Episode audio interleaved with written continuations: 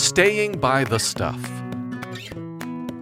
The king of the Philistines came to trust David and his men.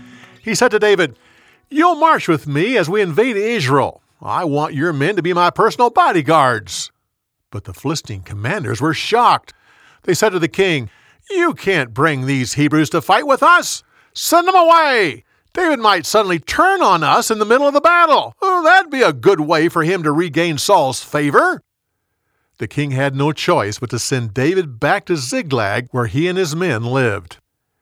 When they got there, they found that foreign raiders had come and burnt down the town.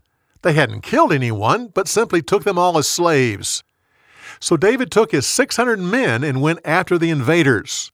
At one point, they stopped because 200 of his men were too exhausted to go farther. So the 400 left their supplies with the 200 and continued on. They came upon a slave who had been left behind by the raiders because he had gotten sick.